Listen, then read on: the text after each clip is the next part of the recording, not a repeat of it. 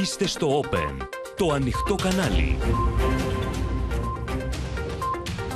Κυρίες και κύριοι, καλησπέρα σας. Είμαι η Ματίνα Παπαδέα. Ελάτε να δούμε μαζί τα νέα της ημέρας στο κεντρικό δελτίο ειδήσεων του Open που αρχίζει αμέσως τώρα. Είχαν κλειδώσει γυναίκες και παιδιά στα μπάρια. Μαρτυρίες φρίκης για την κόλαση των μεταναστών στα χέρια των δουλεμπόρων. Ερωτήματα για το ναυάγιο από ΙΕ και BBC. Τι απαντά το λιμενικό. Εκτός γαλάζιων ψηφοδελτίων, ο μουσουλμάνος υποψήφιος Κατρατζή. Αυτή είναι η διαφορά μας από τον ΣΥΡΙΖΑ, λέει Πυραιό. Είστε υποκριτές, απαντά ο Τσίπρας. Στραγγαλισμό βλέπει ο ιατροδικαστής ως αιτία θανάτου της 27χρονη Τιγκό. Οι αντιφάσεις του αλλοδαπού και η κατάθεση του συντρόφου. Καμπανάκι για τον τουρισμό, ακυρώσεις από Γερμανία. Φωτιά οι τιμές σε ξενοδοχεία και εστίαση. Συνάντηση Blinken στο Πεκίνο για συμφωνία σε συγκεκριμένα θέματα μίλησε ο Κινέζος πρόεδρος. Αμέσως μετά το κεντρικό δελτίο ειδήσεων, Καμπουράκης και Στάθη συζητούν με το Θάνο Πλεύρη, το Γιάννη Ραγκούση και τη Μιλένα Αποστολάκη για την εκλογική αναμέτρηση.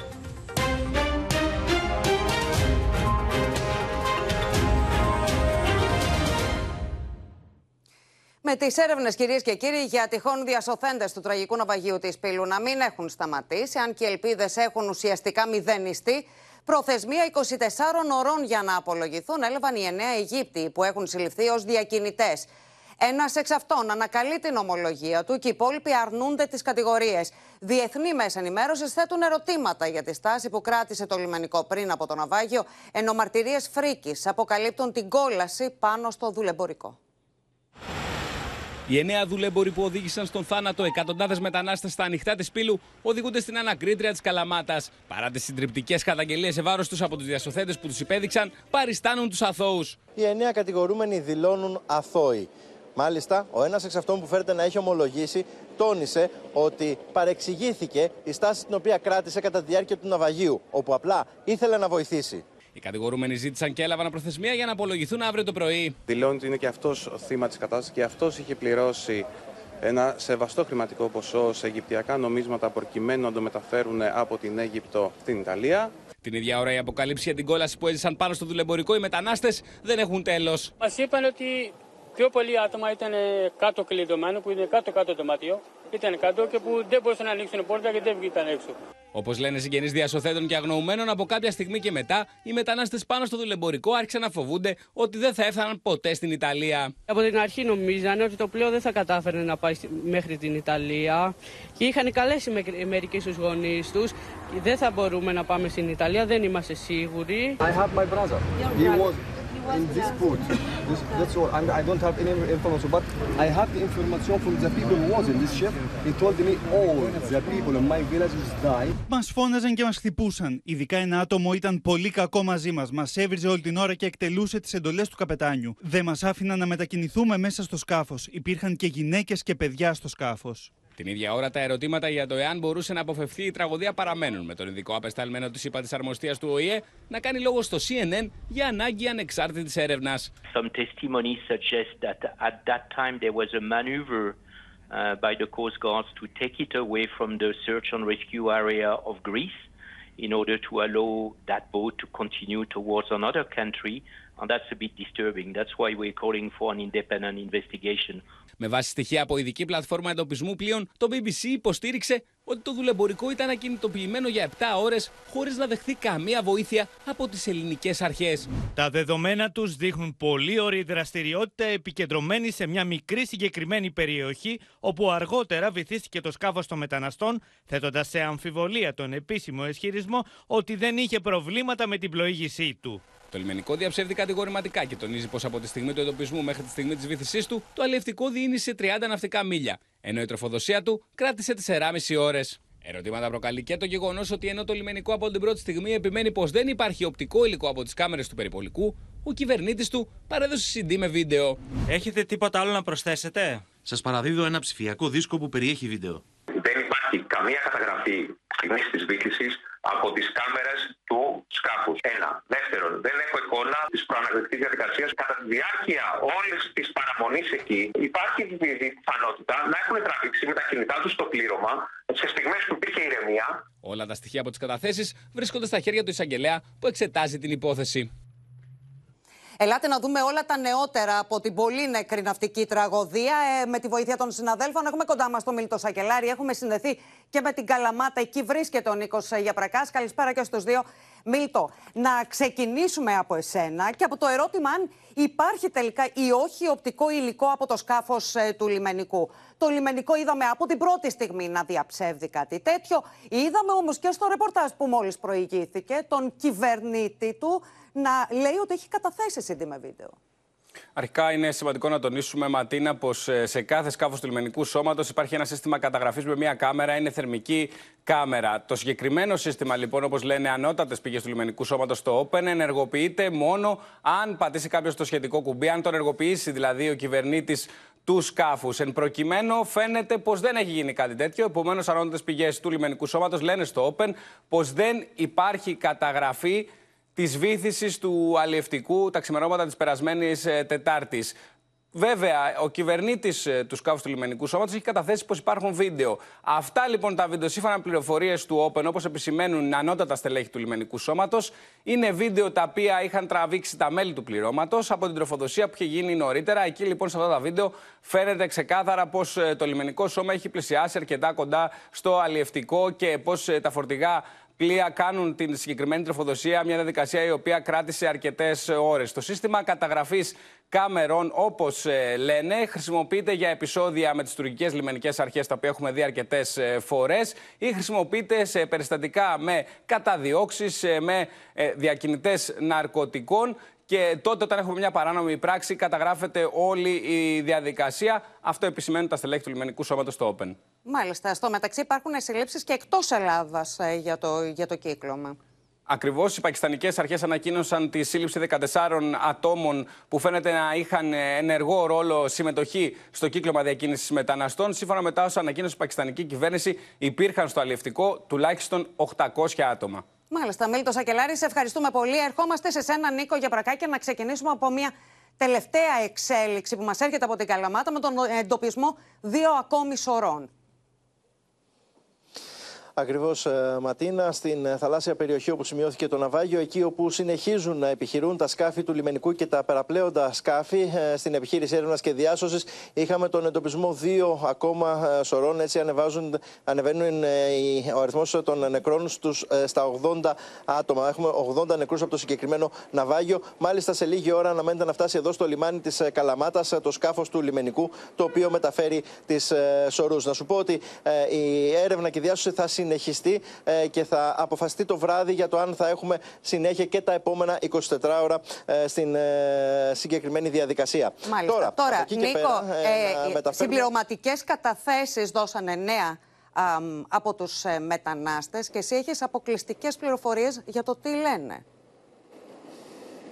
Ακριβώς. Υπάρχουν ε, ε μαρτυρίες διασωθέντων ε, που έχουν ε, θέσει νέα στοιχεία στην διάθεση των αρχών. Είναι χαρακτηριστική η κατάθεση ενός Πακιστανού, ο οποίος αναφέρει ότι αυτοί που έκαναν κουμάντο και μας έλεγαν τι να κάνουμε, δεν μας έδιναν νερό και φαγητό. Είχαν ζώνη και μας χτυπούσαν για να μην σηκωνόμαστε. Το νούμερο 56 με χτυπούσε όταν προσπαθούσαμε να σηκωθούμε όρθιοι. Το νούμερο 57 μας χτυπούσε και δεν μας έδιναν νερό. Ένας σύρος μετανάστε επίσης μετα...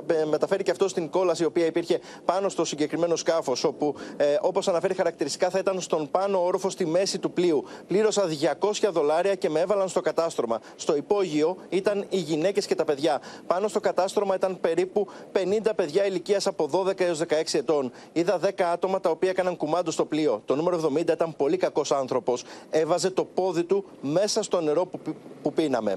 Μεταξύ άλλων, να σου πω, Ματίνα, ότι ε, κάποιοι από τους μάρτυρες που κλήθηκαν για να δώσουν τις ε, συμπληρωματικές ε, καταθέσεις κάνουν αναφορά και στην προσπάθεια του λιμενικού να τους ρημουλκίσει. Χαρακτηριστικά αναφέρει μια ε, μαρτυρία. Το ελληνικό πλοίο έριξε σκηνή και το δέσαμε, αλλά δεν πρόλαβε να μας μετακινήσει. Όλος ο κόσμος έκανε φασαρία. Κάποιοι ζητούσαν βοήθεια και κάποιοι άλλοι ήθελαν να πάνε στην Ιταλία. Το πλοίο μας τότε από το δυνατό τράβηγμα πήρε μια πρώτη κλίση και μετά μια δεύτερη. Και κατέληξα στο νερό. Όταν πέσαμε στη θάλασσα, ήμουν μία ώρα μέσα στη θάλασσα. Υπήρχαν πολλά πτώματα δίπλα μου. Μάλιστα. Και αυτές είναι μαρτυρίες ε, που περιλαμβάνονται στη δικογραφία. Είναι συμπληρωματικές καταθέσεις από τους διασωθέντες μετανάστες. Να σε ευχαριστήσουμε πολύ, Νίκο Γεπρακά. Τώρα, κυρίες και κύριοι, με τοπική σύγκρουση, πολιτική κόντρα προκαλούν οι εξελίξεις στο μεταναστευτικό. Ο Κυριάκος Μητσοτάκης κατηγορεί τον Αλέξη Τσίπρο ότι στοχοποιεί το λιμενικό σώμα, αφήνοντας στο απειρόβλητο το ρόλο των διακινητών. Με τον πρόεδρο του ΣΥΡΙΖΑ να απαντά ότι η κριτική του έχει να κάνει με τον επιχειρησιακό σχεδιασμό που θα μπορούσε να σώσει ανθρώπινες ζωές. Από την Πάτρα, ο Κυριάκος Μητσοτάκης δεσμεύτηκε να ακολουθήσει την ίδια, όπως είπε, αυστηρή αλλά δίκαιη πολιτική στο μεταναστευτικό, εάν η Νέα Δημοκρατία γίνει ξανά κυβέρνηση και στυλίτευσε όσους χρεώνουν ευθύνες στο λιμενικό και την τραγωδία της Πύλου. Το μόνο μέλημα κάποιων σήμερα φαίνεται να είναι να επιρρύπτουν ευθύνες στο λιμενικό μας αντί, αντί να αναδεικνύουν το ρόλο των άθλιων διακινητών. Ακολουθήσαμε μια αυστηρή αλλά δίκαιη πολιτική για το προσφυγικό.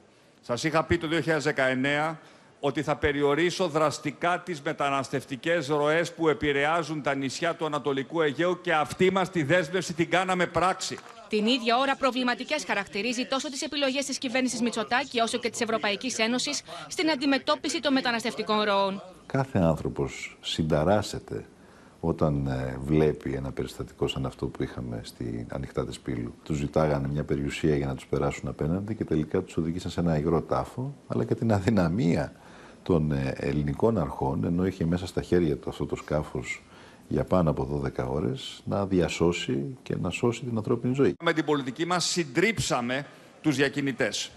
Και αυτήν την πολιτική θα τη συνεχίσουμε την επόμενη τετραετία, εφόσον μας εμπιστευτεί ο ελληνικός λαός. Θα προστατεύουμε τα σύνορά μας, το λιμενικό θα είναι πάντα εκεί να σώσει ανθρώπινες ζωές, αλλά ταυτόχρονα θα δίνουμε και τον αγώνα μας στην Ευρωπαϊκή Ένωση για περισσότερη ευρωπαϊκή αλληλεγγύη, ώστε οι χώρες πρώτης υποδοχής να μην σηκώνουν μόνες τους το βάρος ενός προβλήματος που τελικά αφορά όλη την Ευρώπη και όχι μόνο χώρες όπως η Ελλάδα και η Ιταλία. Η Ευρωπαϊκή Ένωση πρέπει να αλλάξει στρατηγική. Να έχουμε μια νέα συμφωνία για, το μετανα... για τη μετανάστευση και το άσυλο, να αναθεωρηθεί το Δουβλίνο 2, να μην πέφτουν όλα τα βάρη στις χώρες πρώτης υποδοχής και να τηρούμε και να ακολουθούμε έναν κανόνα που θα θέλει και την προστασία των συνόρων, αυτό επιτάσσει λογική να προστατεύουμε τα σύνορα τα εθνικά και τα ευρωπαϊκά, αλλά και την προστασία της ανθρώπινης ζωής. Η στρατηγική επιλογή της κυβέρνησης Μητσοτάκη να ακολουθήσει ε, μεθόδους και επιχειρησιακά σχέδια που δεν συνάδουν με όσο ορίζει το διεθνές δίκαιο είναι απολύτως προβληματική. Ο Νίκος Ανδρουλάκης επιμένει να δοθούν εξηγήσεις από την υπηρεσιακή κυβέρνηση ως προς το επιχειρησιακό σχέδιο που ακολουθήθηκε στην Πύλο και ζητά θεσμικό εξυγχρονισμό του κανονισμού του Δουβλίνου. Υπάρχει μόνιμος μηχανισμούς μετεγκατάστασης που γίνεται κατανομή βάση πληθυσμού ΑΕΠ οικονομικής κατάστασης. Χωρίς να μπορεί κάποιος να εξαγοράσει την αλληλεγγύη, όπως είναι οι χώρες του Βίζεγκραντ, δηλαδή δεν παίρνω αλλά πάρε ας πούμε, ένα ποσό, χωρίς αυτό το οποίο είναι αδιανόητο. Πρέπει να καταργηθεί ο κανονισμός του Δουβλίνου. Οδηγεί σε αυτή την τραγωδία στα κυκλώματα των διακινητών, στα εμπόδια, στον εγκλωβισμό των προσφύγων στην πρώτη χώρα υποδοχής. Τι εννοεί η Νέα Δημοκρατία, δηλαδή να δίνουμε λεφτά να τι φιλοξενούμε δωρεάν και έτσι θα αποτρέψουν έτσι να έρθουν εδώ και άλλοι παράνομοι μετανάστες. Κοροϊδεύουν τον ελληνικό λαό. Ένα σκληρό δίκτυο δουλεμπόρων βρίσκεται πίσω από το ναυάγιο της Πύλου που παρέσυρε στον θάνατο εκατοντάδες ανθρώπους. Με πλοκάμια από το Πακιστάν μέχρι τη Μέση Ανατολή, τη Συρία και την Αίγυπτο, μέλη του κυκλώματος διαφημίζουν στα μέσα κοινωνικής δικτύωσης τα δρομολόγια του θανάτου, εκμεταλλευόμενοι τον ανθρώπινο πόνο και την ελπίδα για ένα καλύτερο αύριο στην Ευρώπη. Αλληλευτικό σκάφος γεμάτο μετανάστε παίρνει κλίση και μέσα σε ελάχιστο χρόνο οι επιβαίνοντες πέφτουν στη θάλασσα. Ανοιχτά των Ιταλικών ακτών απέναντι από τη Λιβύη. Πρόκειται για ναυάγιο καρμπών με εκείνο της πύλου 7 χρόνια πριν. 255 άνθρωποι βρήκαν τραγικό θάνατο ενώ διασώθηκαν 460 από τις Ιταλικές αρχές. Δεκάδες είναι τα βίντεο που αναρτούν στο διαδίκτυο μετανάστες μέσα σε αλλιευτικά σάπια και υπερφορτωμένα. Αλλά και τα ίδια τα κυκλώματα μέσω των social media προβάλλουν τα ταξίδια που σχεδιάζουν, παρουσιάζοντας ωστόσο εικόνες με χαρούμενους μετανάστες και πληροφορίες για ασφαλή και σύντομα δρομολόγια. Ετοιμάζεται πολύ σύντομα ένα ιδιαίτερο ταξίδι. Όποιος είναι έτοιμος στη Λιβύη και εκτός Λιβύης να επικοινωνήσει μαζί μου ιδιωτικά. Η πραγματικότητα όμω είναι εντελώ διαφορετική. Όταν το διαπιστώνουν οι μετανάστε, είναι πλέον αργά. Όπω αποκαλύπτει συγγενή αγνοωμένου στο πολύ νεκρό ναυάγιο τη Πύλου. When he called me last time, he is telling me he, he in five minutes he have to exit, but he, in in ship a lot of people. I tell him to please don't go. He tell me he must have to go. They have a danger people like have a weapon. They kill kill he. Κάθε μετανάστης είναι υποχρεωμένος να καταβάλει χιλιάδες ευρώ και μάλιστα σε δύο φάσεις. Αφού πέρα από την προκαταβολή, οι δουλειά μπορεί αποσπούν χρήματα και με την ολοκλήρωση του ταξιδιού, σύμφωνα με μαρτυρία μετανάστη που διασώθηκε από το ναυάγιο της πύλου. Έδωσα προκαταβολή 8.000 δολαρίων σε κάποιον Πακιστανό με όνομα Ρίγια Σάτ και όταν φτάναμε στην Ιταλία θα έδινε τα υπόλοιπα ο αδελφός μου, τα οποία δεν γνωρίζω πόσα θα ήταν γιατί το ποσό το είχε κανονίσει ο αδελφός μου. Η διαδρομή των μεταναστών έχει την ίδια κατάληξη. Είτε ξεκινούν από το Πακιστάν είτε από περιοχές της Μέσης Ανατολής, μέσω Ντουμπάι και Αιγύπτου, η κατάληξη είναι πάντα η Βεγγάζη της Λιβύης. Πριν ένα μήνα περίπου φύγαμε αεροπορικός από το Πακιστάν για Ντουμπάι και από εκεί για Αίγυπτο και από εκεί πάλι αεροπορικός για Λιβύη. Με αυτοκίνητα μας μετέφεραν σε ένα σπίτι, όπου μέναμε εκεί με άλλα 150 άτομα, το οποίο ήταν απόστασης μισής ώρας με το αυτοκίνητο. Στη Λιβύη, ένα στρατός διακινητών μεταφέρει μετανάστες κατά εκατοντάδες και τους συγκεντρώνει σε σπίτια κρυσφύγετα, μέχρι να τους μεταφέρουν οι ίδιοι στα πλοία του θανάτου. Ο Ασίφ μας πήγε σε ένα διαμέρισμα όπου μέσα βρίσκονταν περίπου 200 άτομα. Εκεί μείναμε περίπου 20 μέρες και μετά μας πήγε ο Ασίφ σε ένα γυάλινο σπίτι όπου βρίσκονταν περίπου 300 άτομα. Εκεί μείναμε ένα βράδυ και την επόμενη μέρα μας πήγαν με 12 περίπου αυτοκίνητα σε ένα διαμέρισμα στην πόλη των Μπρουκ της Λιβύης. Μείναμε εκεί κάποιες ημέρες και τα ξημερώματα της 9η Ιουνίου 2023 με φορτηγά μας πήγαν σε μια παραλία. Η κεντρική Μεσόγειος είναι η βασική μεταναστευτική οδός προς την Ευρωπαϊκή Ένωση, σύμφωνα με στοιχεία της Frontex. Μόνο το πρώτο πεντάμινο του έτους έχουν καταγραφεί 50.300 είσοδοι, ένας αριθμός υπερδιπλάσιος από πέρσι και ο μεγαλύτερος από το 2017. Μένουμε στο θέμα. Μπαράζ λήψεων αλλοδαπών διακινητών είχαμε το Σαββατοκύριακο στον Εύρο αλλά και σε άλλες περιοχές της Βόρειας Ελλάδας. Έχουμε συνδεθεί με την Αναστασία Αργυριάδου. Αναστασία, έκρυβαν παράτυπους μετανάστες στα πιο απίθανα σημεία που μπορεί κανείς να σκεφτεί. Μέσα σε ένα διήμερο, Ματίνα συνελήφθησαν από άνδρες συνοριοφυλακής Εύρου Καβάλας και Ροδόπης 10 ελοδαπή διακινητέ, οι οποίοι σε 9 διαφορετικά περιπτώσεις επιχείρησαν να προωθήσουν στο εσωτερικό της χώρας δεκάδες μη μόνιμους μετανάστες. Μάλιστα, σε μία περίπτωση τους είχαν στηβάξει στην κυριολεξία σε μια ειδική κρύπτη από ένα μικρό φορτηγάκι. Ουσιαστικά ήταν μια εργαλειοθήκη στο κάτω μέρος του οχήματος πίσω από τις θέσεις συνοδηγού και οδηγού. Εκεί λοιπόν η χωρητικότητα είναι μόνο για κάποια εργαλεία και κάποια μικρά αντικείμενα, είχαν στριμώξει δύο ταλαιπωρημένους ανθρώπους. Σε όλες τις περιπτώσεις προέβαλαν αντίσταση οι διακινητές κατά τη σύλληψή τους, στερούνταν άδειες οδήγησης, ενώ τα οχήματά τους είχαν πλαστές πινακίδες. Μάλιστα. Αναστασία, σε ευχαριστούμε πολύ. Για τους μειονοτικούς υποψήφιους στη Θράκη συγκρούονται σε ένα ακόμα μέτωπο τα κόμματα έξι μέρες πριν από τις κάλπες. Ο Μουσταφά Κατρατζή, υποψήφιος με τη Νέα Δημοκρατία στη Ροδόπη, γνωστοποίησε ότι αποσύρεται μετά την αποκάλυψη Τσίπρα ότι στο ενημερωτικό φάκελο της ΑΕΠ που έστειλε η Νέα Δημοκρατία στην Κουμουνδούρου υπήρχαν αναφορές και στο δικό του όνομα. Η Νέα Δημοκρατία ζητά τώρα το λόγο από τον ΣΥΡΙΖΑ για μια φωτογραφία του Χουσεϊν Ζεϊμπέκ, που όπως και ο υποψήφιος του Πασόκ, Μπουρχάν Μπαράν, εμφανίζονται κάτω από πανό που χαρακτηρίζει τουρκική τη μειονότητα στη Θράκη. Την αποχώρησή του από την κούρσα των εκλογών ανακοίνωσε νωρίτερα το πρωί ο ίδιος ο Μουσταφά Κατρατζή με ανάρτησή του στο Facebook. Η διαδρομή μου στην πολιτική όλα αυτά τα χρόνια είχε ως μοναδικό στόχο την συνέχιση της αρμονικής συνύπαρξης χριστιανών και μουσουλμάνων στη Ροδόπη. Μετά τις τελευταίες εξελίξεις, αποσύρω την υποψηφιότητά μου από τις βουλευτικές εκλογές της 25 Ιουνίου, προκειμένου να μην διαταραχθεί το κλίμα καλής συμβίωσης στην περιοχή μας. Ο ΣΥΡΙΖΑ κάνει λόγο για υποκρισία Μητσοτάκη, καθώς η αποχώρηση Κατρατζή ήρθε μετά την αποκάλυψη Τσίπρα ότι το έγγραφο τη ΕΕΠ που το έστειλε η Νέα Δημοκρατία δεν ανέφερε μόνο τους δύο υποψήφιους της ΣΥΡΙΖΑ από τη μειονότητα, αλλά και τον γαλάζιο υποψήφιο. Ενώ γνώριζε εδώ και ένα μήνα πως ε, στο έγγραφο της ΕΕΠ ο δικός του υποψήφιος αναφερόταν ως στρατευμένος στην Άγκυρα, όχι μόνο το διατήρησε στα ψηφοδέλτια της Νέας Δημοκρατίας για τις δεύτερες εκλογές, αλλά είχε και το θράσος να εγκαλεί τον ΣΥΡΙΖΑ Προοδευτική Συμμαχία και εμένα προσωπικά για τους δικούς μας υποψήφιους μουσουλμάνους βουλευτές. Δεν πρόκειται για αντίστοιχες περιπτώσεις. Δεν υπήρξε παρέμβαση υπέρ του υποψηφίου της Νέας Δημοκρατίας. Υπήρξε παρέμβαση υπέρ των δύο υποψηφίων και βουλευτών του ΣΥΡΙΖΑ οι οποίοι αρνούνται να τοποθετηθούν ευθέως για το αν εκπροσωπούν την μουσουλμανική ή την τουρκική μειονότητα. Υπάρχουν μεγάλες διαφορές δεν μπορεί να συμψηφίζει ο ΣΥΡΙΖΑ σε αυτό το θέμα. Ο Άκης Κέρτσος πάντως ζητά το λόγο από την Κομουνδούρου και με αφορμή χτεσινή, όπως λέει η φωτογραφία, στην οποία εμφανίζεται ο υποψήφιος του ΣΥΡΙΖΑ Χουσέιν Ζεϊμπέκ με παράγοντες της μειονότητας κάτω από πανό που χαρακτηρίζει τη μειονότητα τουρκική. Στην ίδια φωτογραφία απεικονίζεται και ο υποψήφιος του Πασόκ Μπουρχάν Μπαράν που έδωσε το παρόν στην εκδήλωση. Κάτω από πανό που αναφέρει ως τουρκική τη μειονότητα της Δυτικής Θράκης υπάρχει παρουσία του υποψηφίου του ΣΥΡΙΖΑ, του κ. Ζεϊμπέκ. Σε αυτό πρέπει να τοποθετηθεί και ο ένας και ο άλλος υποψήφιος και ο ΣΥΡΙΖΑ. Υπάρχει τέτοια παρέμβαση και για τον κύριο Μπαράν που είναι και αυτός μπροστά από το πάνω και είναι υποψήφιος με το Πασόκ. Αυτό που γνωρίζουμε είναι ότι οι παρεμβάσεις του προξενείου αφορούν τους δύο υποψηφίους του ΣΥΡΙΖΑ. Μία επαφή, μία επικοινωνία, μία φωτογραφία ε, με τον ε, πρόξενο της Τουρκίας στην ε, Κομωτινή, στη Ροδόπη. Αυτό δεν συνιστά ότι είναι στρατευμένος ή υποκινούμενος. Ε, πρέπει να είμαστε πάρα πολύ προσεκτικοί. Και η απόφαση του κ. Μητσοτάκη να αποσύρει τον ε, βουλευτή της Νέας Δημοκρατίας εκ των υστέρων. Θεωρώ ότι είναι λάθος για τον λόγο του ότι ε, δεν πρέπει κατά τη γνώμη μου να ε, δημιουργούμε ένα κλίμα στοχοποίησης. Για το ζήτημα τοποθετήθηκαν και οι άλλοι πολιτικοί αρχηγοί. Ντροπή στην κυρία Μπακογιάννη και στον κύριο Σκέρτσο που μίλησα με το λόγο του 50 και του 60 της παλιάς δεξιάς. Από την άλλη πρέπει οι βουλευτές του ΣΥΡΙΖΑ να κάνουν μια δημόσια δήλωση ότι σέβονται τη συνθήκη της Λοζάνης. Να φύγει το προξενείο από την Κομωτινή και τελειώνει το πρόβλημα. Και η αντιπαράθεση είναι σφοδρή στην τελευταία στροφή της προεκλογικής κούρσας. Πάμε να τα δούμε όλα με τη Σοφία Φασουλάκη και το Χρήστο Τσίγουρη.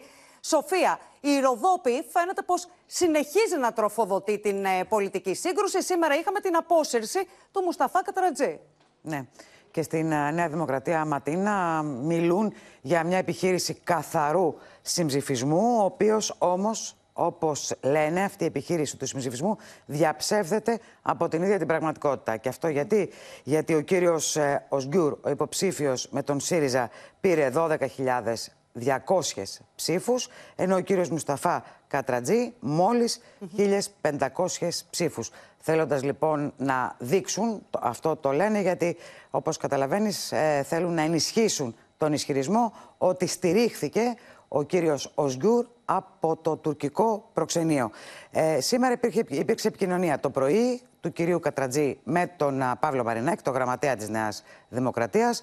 Του είπε ότι δεν θέλει να δημιουργήσει πρόβλημα στη Νέα Δημοκρατία και γι' αυτό το λόγο αποσύρεται. Ε, σύμφωνα με τη Νέα Δημοκρατία, ο κύριος Κατρατζή είχε την πολιτική ευαισθησία να αποσυρθεί. Ωστόσο, εδώ και τόσες ημέρες, μία δήλωση από τους κυρίους Ζεϊμπέκ και Οσγκιούρ, τους υποψηφίους του ΣΥΡΙΖΑ, για το ποιον τελικά θα εκπροσωπήσουν στην Ελληνική Βουλή, δεν έχει ακόμα υπάρξει. Μάλιστα. Σοφία, σε ευχαριστούμε. Μένεται λοιπόν ο πόλεμος για πολλές ε, μέρες, ε, Χρήστο, σχετικά με το θέμα. Για πολιτική υποκρισία μίλησε ο Αλέξης Τσίπρας πολιτική υποκρισία και ανευθυνότητα. Από την Κουμουνδούρου λένε ότι δεν σήκωσαν το γάντι που έριξε η κυβέρνηση, η Νέα Δημοκρατία, από την πρώτη στιγμή. Καθώς δεν πίστευαν ότι ένα τόσο ευαίσθητο θέμα θα μπει από τη Νέα Δημοκρατία στην προεκλογική αντιπαράθεση. Γι' αυτό και πέρασαν αρκετές μέρες όπου δεν απάντησαν στον ίδιο τόνο. Όταν όμως ε, πιεστικά ζητήθηκαν απαντήσεις από την Κουμουνδούρου για τους δύο βουλευτές,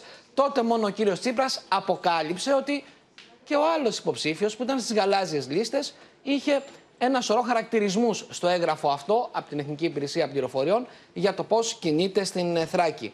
Ε, καταλογίζουν πολιτική υποκρισία γιατί λένε ότι ενώ ο κ. Μητσοτάκης γνώριζε αρκετές μέρες πριν ότι υπάρχει και το όνομα του βουλευτή του, α, φρόντισαν από τη Νέα Δημοκρατία, κατ' εκτίμηση του ΣΥΡΙΖΑ, να διαρρεύσουν στον τύπο μόνο το κομμάτι που αφορούσε τους δύο βουλευτές του ΣΥΡΙΖΑ.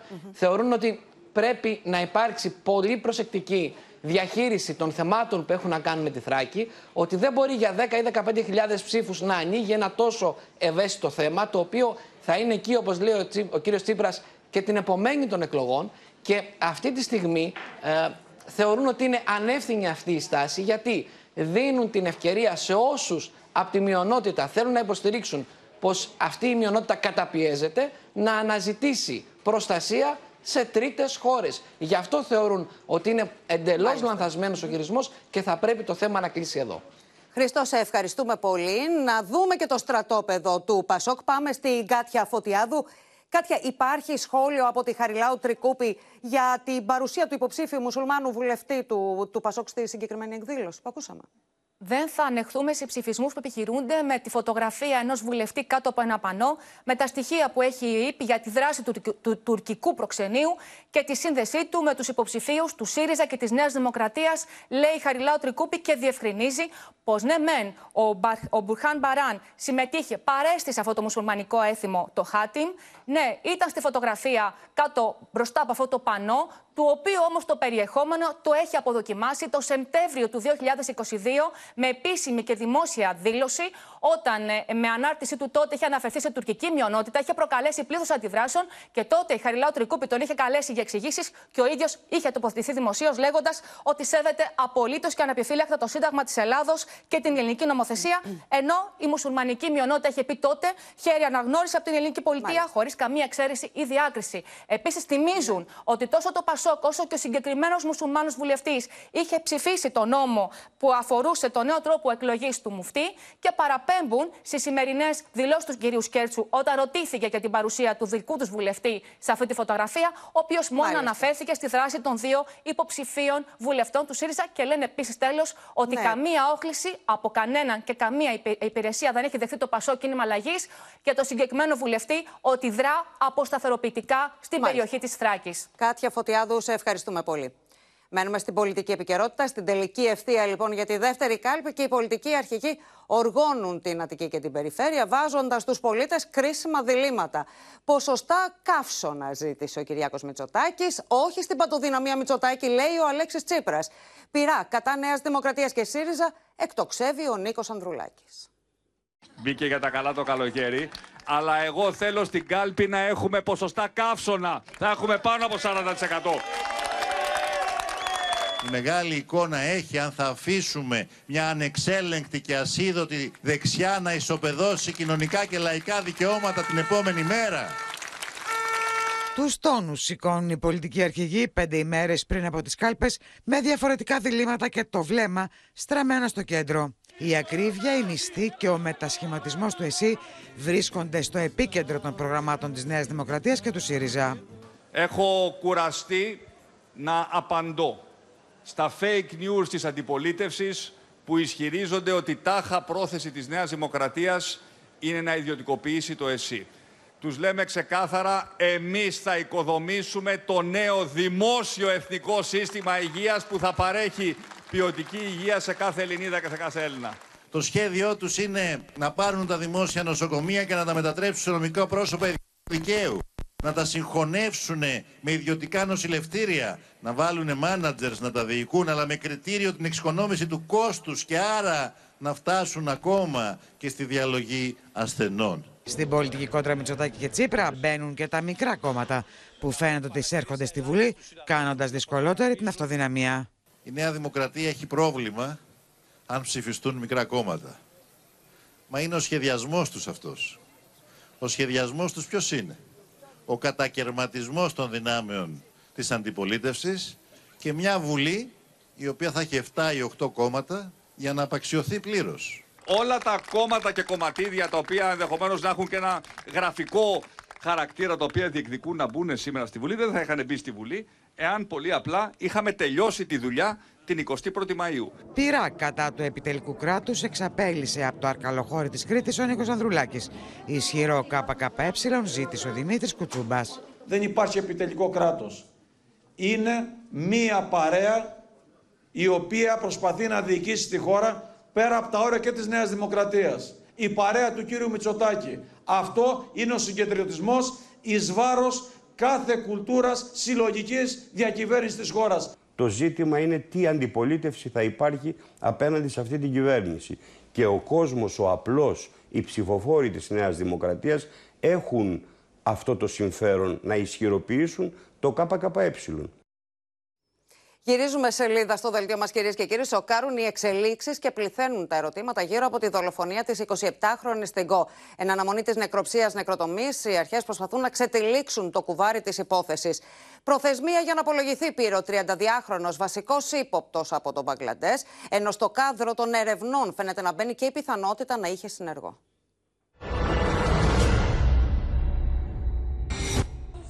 Ο Ο 32χρονο Μπαγκλαδεζιανό, ο οποίος κατηγορείται για αρπαγή, οδηγείται με πάνωπλου αστυνομικούς στο δικαστικό Μέγαρο Τισκό για να απολογηθεί. Είναι ο άνθρωπος ο οποίος είδε τελευταίο την Αναστάζια Ρουμπίνσκα και από την πρώτη στιγμή κρίθηκε ύποπτος, καθώς είχε υποπέσει σε αντιφάσεις κατά τη διάρκεια της ανάκρισής του από τους αστυνομικούς. το έκανε. Ο 32χρονο ζήτησε και έλαβε προθεσμία για να απολογηθεί την Τετάρτη. Θεωρητικά θα απολογούταν στις 2, αλλά έχει δοθεί προθεσμία για Τετάρτη. Προς το παρόν η κατηγορία όσο έχει είναι αρπαγή, δεν έχει απολογηθεί, αλλά οπότε όσα έχει πει την αρνείται. Νωρίτερα η μητέρα και ο σύντροφος της αδικοχαμένης Αναστάζια μπαίνουν μαζί στο δικαστικό μέγαρο της ΚΟ. Οι αστυνομικοί που χειρίζονται την υπόθεση κάλεσαν εκ νέου για κατάθεση τον 28χρονο Πολωνό σύντροφο της Αναστάζια για συμπληρωματική κατάθεση. Σύμφωνα με τον ιατροδικαστή, τα στοιχεία δείχνουν ότι ο θάνατος της 27χρονη ήταν ασφικτικός. Βρέθηκε νεκρή, το, το τέλος δεν ήταν αίσιο. Ε, ελπίζουμε τουλάχιστον να βρεθούν οι ένοχοι και να βρεθούν σύντομα. Το απόγευμα της Κυριακής, η Αναστάζια Ρουμπίνσκα εντοπίστηκε νεκρή στις αλικές από εθελόντρια της πυροσβεστικής κάτω από αυτό το δέντρο. Η 27χρονη ήταν τυλιγμένη μέσα σε σακούλα με ένα σεντόνι και ήταν γυμνή από τη μέση και κάτω. Η σακούλα που ήταν μέσα το πτώμα της 27χρονης, τα ρούχα της αλλά και τα πανιά που βρέθηκαν δίπλα της έχουν το DNA του δράστη. Γι' αυτό έχει ζητηθεί από τα εγκληματολογικά εργαστήρια να γίνει γρήγορα η έρευνα έτσι ώστε να λυθεί το μυστήριο και να στοιχειοθετηθούν οι κατηγορίες για τον άνθρωπο που σκότωσε τη νεαρή κοπέλα. Εμπειροί αξιωματικοί λένε στο Όπεν ότι είναι αδύνατο μόνο ένα άτομο να μετέφερε το πτώμα στο σημείο που βρέθηκε. Ενώ εξετάζουν πάλι τόσα έχει πει ο συγκάτοικος του Μπαγκλαντεζιανού, ο οποίος φαίνεται να έχει πέσει σε αντιφάσεις. Η υπόθεση έχει συγκλονίσει και την Πολωνία, καθώς με ανάρτησή του ο πρωθυπουργός της χώρας, Ματέους Μοραβιέτσκι, ανέφερε πως θα ζητήσει από τις ελληνικές αρχές να εκδοθεί ο κατηγορούμενος στη Βαρσοβία. Είμαι συγκλονισμένος από την άγρια δολοφονία της 27χρονη Αναστάζια. Ο δράστης πρέπει να αντιμετωπίσει πολύ σοβαρές συνέπειες. Θα ζητήσουμε από την Ελλάδα να εκδώσει τον ύποπτο σε πολωνικό δικαστήριο και να λάβει την υψηλότερη δυνατή ποινή. Ένα συγκινητικό βίντεο στα social media ανέρτησε ο Πολωνός ιδιωτικός ερευνητής, ο οποίος ταξίδεψε στην Ελλάδα μαζί με τη μητέρα της Αναστάζια για να πάρει μέρος στις έρευνες. Αναστάζια, σε ψάχναμε ζωντανή μέχρι την τελευταία στιγμή. Θα κάνουμε τα πάντα έτσι ώστε ο δράστης να υποστεί τη μεγαλύτερη τιμωρία. Πολλά είναι τα ερωτήματα που ζητούν απαντήσεις ε, στην υπόθεση δολοφονίας της 27χρονη Τιγκό. Πάμε στο Γιάννη Ρίγο για να δούμε, Γιάννη, όλες τις τελευταίες εξελίξεις σου πω, Ματίνα, ότι αυτή τη ε, στιγμή, εδώ και λίγη ώρα, γίνεται η διαδικασία της νεκροτομής ε, στην 27χρονη ε, Πολωνή. Ε, η σωρός της, λοιπόν, μεταφέρθηκε αργά το απόγευμα στην Ρόδο από την ΚΟ και είναι πολύ σημαντική εξέλιξη, καθώς ο ιατροδικαστής θα προσπαθήσει να πιστοποιήσει την αιτία θανάτου. Οι πληροφορίες κάνουν λόγο για ασφικτικό θάνατο, ενώ θα προσπαθήσει μάλιστα να ψάξει και στο σώμα της κοπέλας τυχόν σημάδια που μπορούν να μαρτυρούν ακόμη και πάλι. Τώρα να σου πω ότι σε ερευνητικό επίπεδο έχει ζητηθεί προτεραιότητα στα εγκληματολογικά εργαστήρια να απαντήσουν ε, για την, ε, ε, όσον αφορά την ταυτοποίηση αποτυπωμάτων αλλά και DNA που έχουν λάβει για να βρουν ενδεχομένως στοιχεία και από εκεί. Ενώ να σου πω ότι σε μια νέα αυτοψία που έκαναν οι αστυνομικοί στο σημείο που βρέθηκε νεκρό το άτυχο κορίτσι, δεν βρήκαν σημάδια κάποιος να σέρνει το πτώμα. Δηλαδή κάτι που σημαίνει ότι ενδεχομένως να υπήρχε και δεύτερο άτομο στο στο σημείο την ώρα της ε, τραγωδίας. Παρ' όλα αυτά, βασικός ύποπτος παραμένει ο 32χρονο ε, Μπαγκλαντεζιανός, ε, ο οποίος κρατείται στις ε, φυλακές και θα απολογηθεί την ε, Τετάρτη. Τώρα, επίσης, ζητήθηκε και δεύτερη κατάθεση σήμερα από τον ε, σύντροφο της κοπέλας. Να πούμε ότι πέρα από το ποιος είναι ο σύντροφος της κοπέλας, οι αρχές προσπαθούν να αναζητήσουν ποια πρόσωπα ενδεχομένως θα μπορούσαν να σώσουν την συγκεκριμένη κοπέλα με κινήσεις τους, δηλαδή πόσο ενδεχομένως γρήγορα ειδοποίησαν τις αρχές. Αλλά όλα αυτά βεβαίως είναι στο κομμάτι της έρευνας. Μάλιστα, Γιάννη Ρίγο, να σε ευχαριστήσουμε πολύ. Αλλάζουμε θέμα. Καμπανάκια για τον ελληνικό τουρισμό. Χτυπάει η μειωμένη σε σχέση με τις προσδοκίες κίνηση τους πρώτους μήνες της σεζόν, αλλά και οι ακυρώσεις ε, κρατήσεων από τη Γερμανία. Οι ξένοι τουρίστες στρέφονται σε φθηνότερους προορισμούς, ενώ οι Έλληνες ψάχνουν δωμάτιο με κουζίνα για να κατεβάσουν το κόστος των διακοπών, την ώρα που οι τιμές στο φαγητό, ειδικά στα νησιά, έχουν γίνει απλησίαστες. Στη δίνη της ακρίβειας και ο τουρισμός, με τις απλησίασες τιμές για διαμονή, μεταφορές και φαγητό να φρενάρουν την κίνηση μέχρι στιγμής. Παρά τις προσδοκίες, η συζήτηση φέτος είναι λίγο πιο υποτονική. Έχει φτάσει η μείωση σε Μύκονο και Σαντορίνη έως και το 30% σε σχέση με πέρυσι στις κρατήσεις. Οι Γερμανοί, που είναι πολύ μεγάλοι παίκτες στην ελληνική αγορά, έχουν αρχίσει και ακυρώνουν τα πακέτα τους, ειδικά τα all inclusive ή και κάποια λίγο πιο ακριβά σε προορισμούς. Οι ακυρώσεις από τη Γερμανία βάζουν φωτιά στους επαγγελματίες του κλάδου, με τα αγκάθια για τη φετινή σεζόν να είναι τα ακριβά τουριστικά πακέτα. Η μείωση του διαθέσιμου εισοδήματος για όλους τους Ευρωπαίους, αλλά και ο ανταγωνισμός από γειτονικές χώρες όπως η Τουρκία, τα πακέτα της οποίας είναι κατά μέσο όρο 25% πιο φθηνά. Πολλά ξενοδοχεία, ειδικότερα στην υπηρετική Ελλάδα, δεν έχουν τόσε κρατήσεις όσο πέρυσι. Βέβαια, ευελπιστούν ότι έστω και τελευταία στιγμή θα συμπληρώσουν τα δωμάτια, τα ξενοδοχεία και θα έχουν καλές πληρότητες. Αποτρεπτικά για ξένους και Έλληνες λειτουργούν και οι τιμές στην εστίαση. Με ενώσεις καταναλωτών να καταγγέλουν αθέμητες πρακτικές που ανεβάζουν κι άλλο το λογαριασμό. Όταν κάθεσαι σε ένα εστιατόριο και μόνο η σαλάτα κάνει 10 ευρώ και σου χρεώνει κι άλλα 10, κουβέρ πάνε 20. Είναι πάρα πολλά για μια τετραμελή οικογένεια χωρίς να φάει τίποτα. Το κουβέρ έχει καταργηθεί από το 2017. Οτιδήποτε άλλο σερβιριστή χωρίς τη δική του εντολή είναι μη νόμιμο. Οι διακοπές σε νησί είναι πλέον άπιαστο όνειρο για τους περισσότερους Έλληνες. Μια οικογένεια για μια εβδομάδα στη Σύρο τον Αύγουστο θα χρειαστεί 1.400 ευρώ. 570 ευρώ μόνο για τα ακτοπλοϊκά, ενώ για το ίδιο διάστημα στη Ρόδο θα χρειαστεί να δαπανίσει 1.700 ευρώ. Με τη μετακίνηση να ξεπερνά τα 900 ευρώ. Μπορεί να με φιλοξενήσει κάποιος φίλος και να βγάλουμε κάποια άκρη κάπως έτσι. Ο εγχώριος τουρισμός έχει στραφεί στα ενοικιαζόμενα δωμάτια. Ενώ κόβει μαχαίρι το φαγητό έξω για τις διακοπές. Στα 118 ευρώ διαμορφώνεται η μέση δαπάνη των Ελλήνων καταναλωτών για την αγορά τροφίμων κατά τη διάρκεια των διακοπών τους. Το 45% επιλέγει συστηματικά να μαγειρέψει έτσι ώστε να μειώσει τα έξοδα διατροφής. Το μπάτζετ των Ελλήνων για τις εφετινές διακοπές είναι ψαλιδισμένο κατά 15% σε σχέση με πέρσι.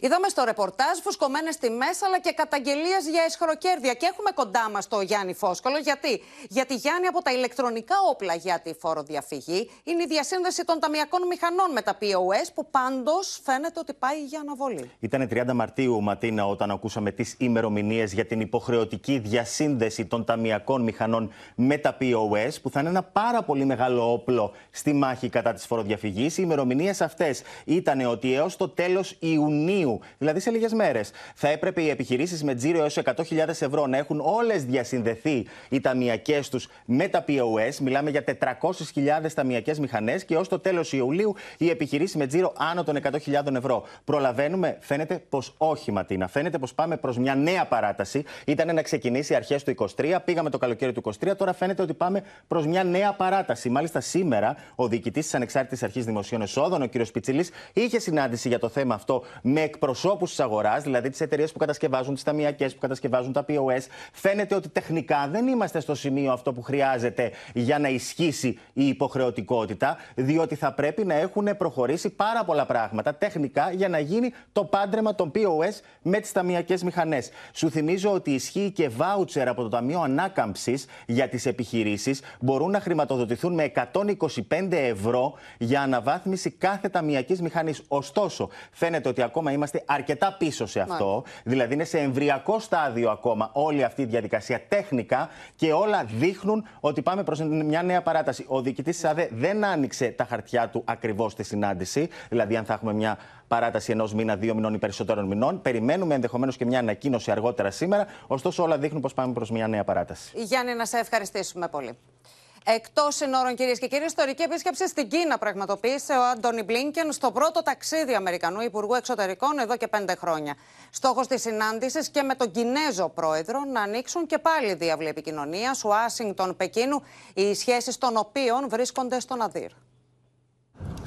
Στη σκιά της κρίσης που πυροδότησε η κατάρριψη κινέζικου μπαλονιού στον Αμερικανικό εναέριο χώρο, ο Άντωνι Μπλίνκεν επισκέπτεται το Πεκίνο. Πρόκειται για την πρώτη επίσημη επίσκεψη Αμερικανού Υπουργού Εξωτερικών στην Κίνα μετά από πέντε ολόκληρα χρόνια και ενώ οι συνοαμερικανικές σχέσεις βρίσκονται στον Αδύρ. Here in Beijing, I had an important conversation with President Xi Jinping. We both agree on the need to stabilize our relationship.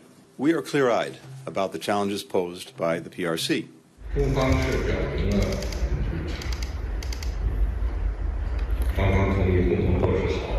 拜登总统在安保会晤时候达成共识。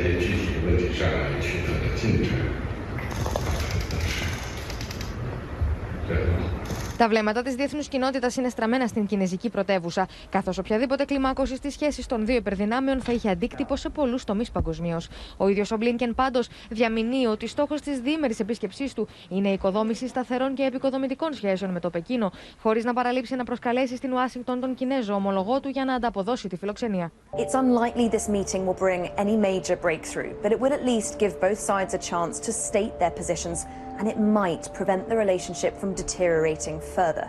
China's foreign minister says relations between the superpowers are at their lowest point in years. Hopes for any significant breakthroughs are relatively slim. Ψηλά στην ατζέντα, οι αμερικανικές κατηγορίες περί κινέζικης κατασκοπίας, το φλέγον ζήτημα της Ταϊβάν, οι νέες τεχνολογίες και ο πόλεμος στην Ουκρανία. Θεωρείται βέβαιος, ωστόσο, ότι η επίσκεψη αυτή θα ανοίξει τον δρόμο ώστε να ακολουθήσουν κι άλλες, όπως των Υπουργών Οικονομικών και Εμπορίου. Στο μέτωπο του πολέμου, η Ουκρανία ανακοίνωσε την ανακατάληψη οικισμού στη Ζαπορίζια εν μέσω αντεπίθεσης σε Ανατολή και Νότο, με τη Ρωσία ωστόσο να μιλά για μεγάλες απώλειες του Ουκρανικού στρατού και αποτυχημένες επιχειρήσεις. Η Μόσχα την ίδια ώρα καταγγέλει το Κίεβο για νέα χτυπήματα σε ρωσικό έδαφος. Στρατιώτες εμφανίζονται σε βίντεο κρατώντας την Ουκρανική σημαία σε οικισμό τη Ζαπορίζια, που το Υπουργείο Άμυνας της χώρας ανακοίνωσε πως τον επανακατέλαβε. Και ενώ η Ουκρανική αντεπίθεση συνεχίζεται, οι αρχέ μιλούν για προέλαση των Ουκρανικών δυνάμεων. Κατά τη διάρκεια δύο εβδομάδων επιθετικών επιχειρήσεων στι κατευθύνσει Μπερντιάν και Μελιτόπολη, οκτώ οικισμοί απελευθερώθηκαν. Με τη Μόσχα να κάνει λόγο για απόκρουση των επιθέσεων του Ουκρανικού στρατού σε Ανατολή και Νότο και αποτυχίε του στη Ζαπορίζια. За сутки в ходе боевых действий только на запорожском направлении уничтожено свыше 200 украинских военнослужащих, 33 танка, 30 боевых машин пехоты и 35 боевых бронированных машин. Την ίδια ώρα, οι ρωσικέ αρχέ κατηγορούν την Ουκρανία για χτυπήματα σε ρωσικό έδαφο στην περιοχή Μπέλγκοροτ με 8 τραυματίε και ζημιέ σε κτίρια. Τραυματίστηκαν 8 άτομα. Μεταφέρθηκαν με ασθενοφόρο στο κεντρικό περιφερειακό νοσοκομείο. Οι γιατροί του παρέχουν την απαραίτητη βοήθεια. Ζημιέ καταγράφηκαν σε 5 πολυκατοικίε και 4 σπίτια. Τρία αυτοκίνητα υπέστησαν επίση ζημιέ. Παράλληλα, καταγγέλουν Ουκρανική επίθεση στην περιοχή του Κούρσκ με αποτέλεσμα να προκληθούν καταστροφές σε σπίτια και οι οικισμοί έμειναν χωρίς ρεύμα λόγω βλάβη στο ηλεκτρικό δίκτυο από τα πλήγματα. Και όλα αυτά ενώ οι Υπουργοί Άμυνας Ευρωπαϊκών χωρών βρίσκονται σε διάσκεψη στο Παρίσι και θα συζητήσουν για την προστασία του εναέριου χώρου της Ευρώπης. Nos efforts de formation et de, mainte- de- de maintenance aussi et d'aide au maintien en conditions opérationnelles auprès de l'armée ukrainienne, comme on le fait d'ailleurs avec l'ensemble de nos alliés et partenaires européens. Σε άλλες ειδήσεις από τον κόσμο, τους 100 έχουν φτάσει νεκροί από το φωνικό κύμα καύσωνα στην Ινδία, ενώ στη Νότια Βραζιλία τουλάχιστον 13 άνθρωποι έχασαν τη ζωή τους από κυκλώνα. Εικόνες βιβλικής καταστροφής στη Νότια Βραζιλία. Ο κυκλώνας χτύπησε μεγάλο τμήμα της περιοχής. Οι δρόμοι μετατράπηκαν σε ποτάμια λάσπης. Σαρωτικοί χήμαροι παρέσυραν τα πάντα στο πέρασμά τους. Η κακοκαιρία προκάλεσαν υπολόγιστες υλικέ ζημιές. Καταστράφηκαν πολλά σπίτια ενώ ξεριζώθηκαν δέντρα από τα ακραία καιρικά φαινόμενα. Τουλάχιστον 13 άνθρωποι έχασαν τη ζωή τους ενώ άλλοι τρεις αγνοούνται. Nunca tivemos uma situação dessa, tá? Ah, chegamos em 2011 a ter uma situação com 173 milímetros. Dessa vez foram 246 milímetros né, na quinta-feira. Então foi algo atípico. Eu com 48 anos de vida e 34 anos de trabalho nunca presenciei uma situação como essa. Σφοδρέ βροχοπτώσεις και ισχυροί άνεμοι προκάλεσαν πολλές ζημιές σε πάρα πολλές περιοχές. Πάνω από χίλια άτομα αναγκάστηκαν να απομακρυνθούν από τις αιστείες τους. Σφοδρό κύμα καύσωνα πλήττει την Ινδία. Η θερμοκρασία χτυπάει κόκκινο και σκαρφαλώνει στους 45 βαθμούς Κελσίου. ऐसे ही घूमने गए थे दोपहर के समय में तो दोपहर के समय गए तो फिर अब एक बार गिर गए और गिर के फिर गिर, गिर, गिरले रह गए तो फिर उनको टांग के लाया गया तो फिर उनको फिर Κόσμο έχει βγει στου δρόμου, γεμίζει μπουκάλια με παγωμένο νερό για να δροσιστεί.